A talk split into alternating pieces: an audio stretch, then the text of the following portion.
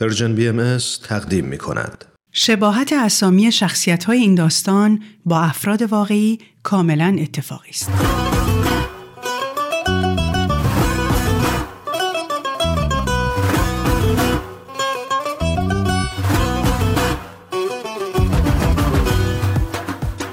پاورقی های من و صحبا قسمت دوم جیب کتم داشت میلرزید بازم موبایلم بود که طبق معمول این روزا صداشو قطع کرده بودم. حالا که دیگه نگران صابخونه نبودم بدون چک کردن شماره تلفن جواب دادم. صدای پشت خط گفت چی شد خونه؟ مجید بود.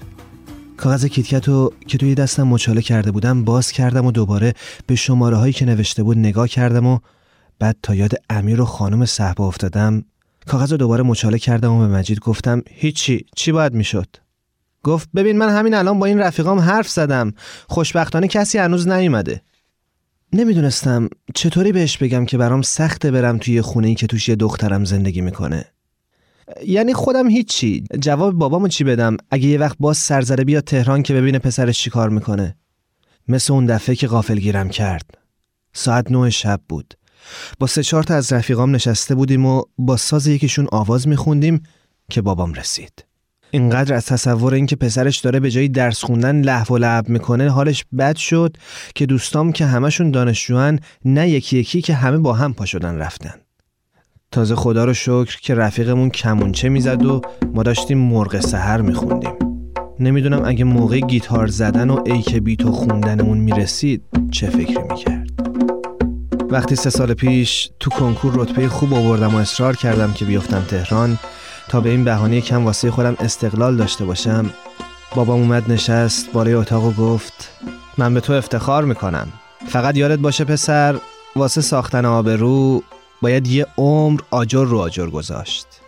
ولی برای خراب کردنش یه بیعقلی کوچیک کافیه. و تا اومده بودم بگم آخه بابا جان چیزی که یه عمر بسازیم که با هر نسیمی خراب نمیشه از کنار مادرم که اشکاشو پاک می‌کرد بلند شده بود. محکم بغلم کرده بود و زیر لبی گفته بود خرابکاری کنی با پس گردنی برات میگردونم شیراز. مادر و خواهرم هم که نمی‌دونستم بابام چی داره میگه از دیدن پدر و پسری که همدیگه رو بغل کرده بودن کلی احساساتی شده بودن و بیشتر اشک ریخته بودن. ولی بعد به این فکر کردم که البته حالا دیگه از ماجرای اون شب و سررسیدن بابام خیلی وقته که گذشته.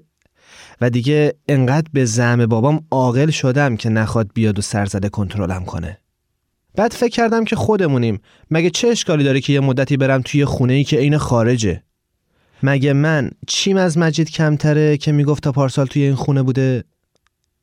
اصلا مگه تو زندگی چند بار از این فرصت ها پیش میاد؟ و عجب دختری باید باشه این خانم صحبا که می‌تونه اینطوری کنار دوتا پسر زندگی کنه. پدر و مادرش کجا؟ چطوری رضایت میدن که دخترشون اینجوری تنها زندگی کنه؟ حتما مثل یه مرد تربیتش کردن.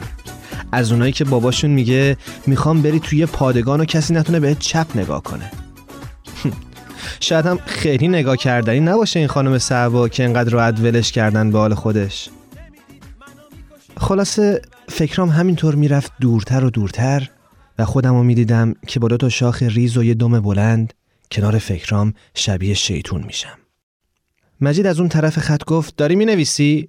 گفتم چیو؟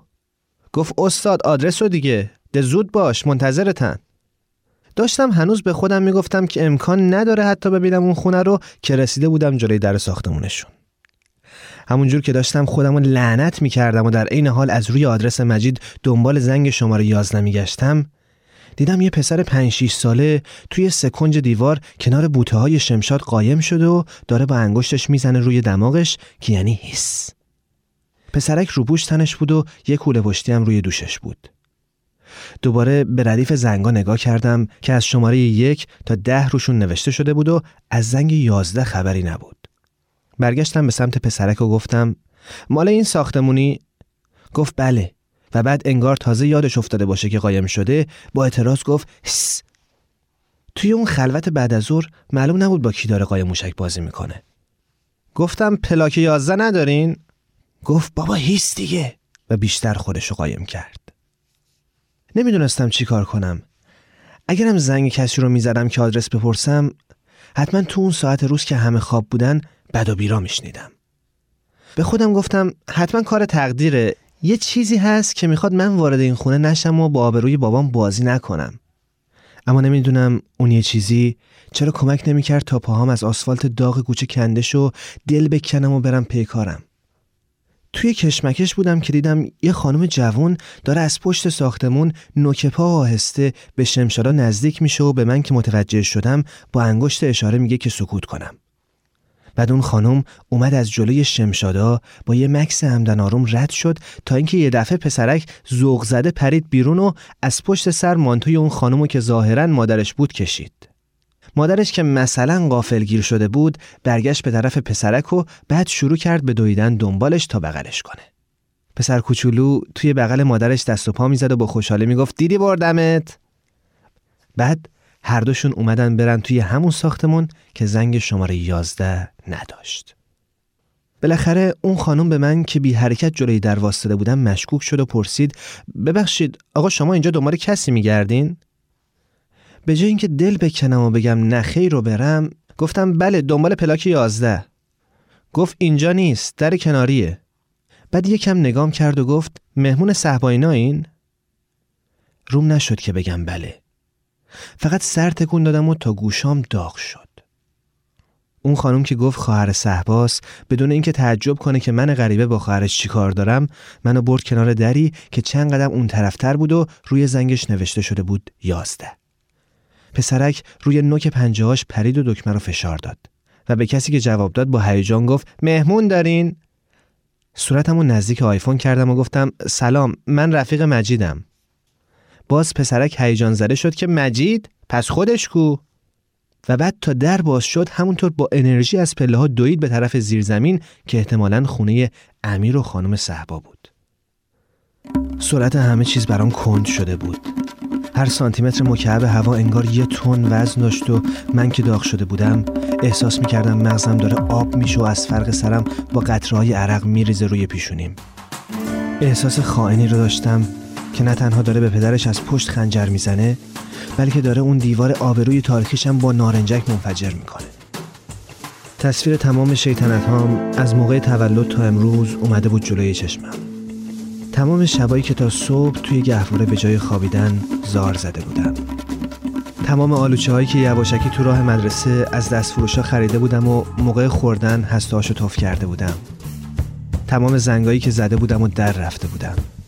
تمام تقلبایی که مخصوصا سر زنگ انشا به همه رسونده بودم حتی یادم اومد که موقع مسابقه دویی که توی نه سالگی با بچه های محل را انداخته بودیم و کاپ فلزیشو با پولای خودمون خریده بودیم چطوری توی آخرین لحظه ها برای خودم پشت پا گرفته بودم و خودم رو انداخته بودم زمین که نبازم و کسی هم کلک منو نفهمیده بود. و آخر سرم خودم رو به اشد مجازات محکوم کردم. هنوز حکم اجرا نکرده بودم که یه جوون همسن و سال خودم در خونه رو باز کرد. تا سلام کردم پسر کوچولو که حالا دیگه می‌دونستم اسمش اشکانه خودشو انداخت توی خونه و گفت مامانم باخت مامانم باخت. کسی که در رو باز کرده بود شروع کرد با اشکان به خندیدن و شوخی کردن. و بعد طرف که مطمئن بودم امیره سرشو از لای دست اشکان که داشت باهاش کشتی می‌گرفت بیرون آورد و گفت آقا شرمنده. و دستشو دراز کرد و گفت صحبا هستم. اونقدر شوکه شده بودم که وقتی باهاش دست می‌دادم خودم رو معرفی نکردم. بعد در کوچیکی که حتما در دستشویی بود باز شد و من دیگه مطمئن بودم الان که یه دختر از توش بیاد بیرون و بگه سلام من امیر هستم. اما یه پسر دیگه اومد بیرون و گفت سلام مخلصم امیر هستم. گیت شده بودم. انگار از خواب پریده باشی ولی هنوز توی کابوست مونده باشی. پس خانم صحبایی در کار نبود. با اینکه کنف شده بودم ولی ته دلم حس بدی نداشتم.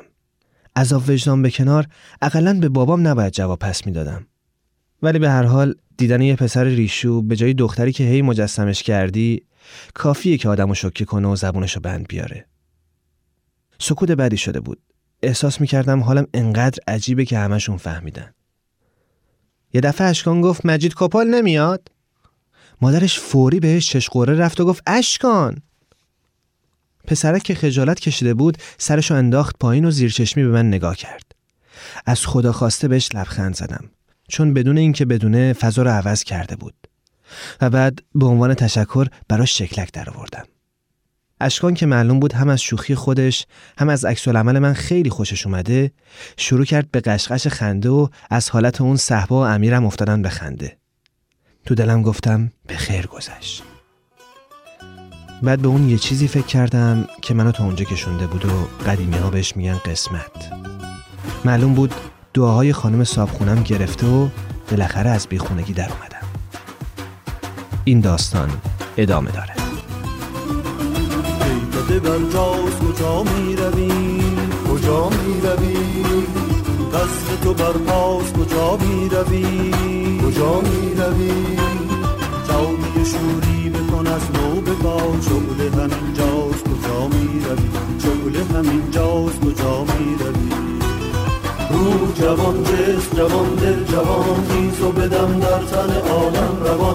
رو جوان جس جوان دل جوان خیز بدم در تن عالم روان.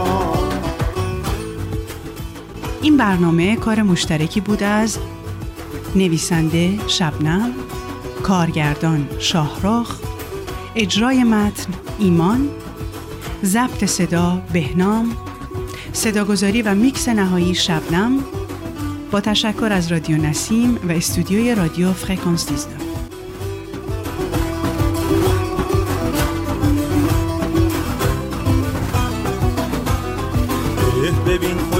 نمایان شده ساکن قلب همه یاران شده. بام دل از جام بقاتر نما با دل اشاق لنی سر نما. با دل اشاق سر نما. رو جوان جس جوان دل جوان نیز و بدم در تب عالم روان رو جوان جس جوان دل جوان نیز و بدم در تب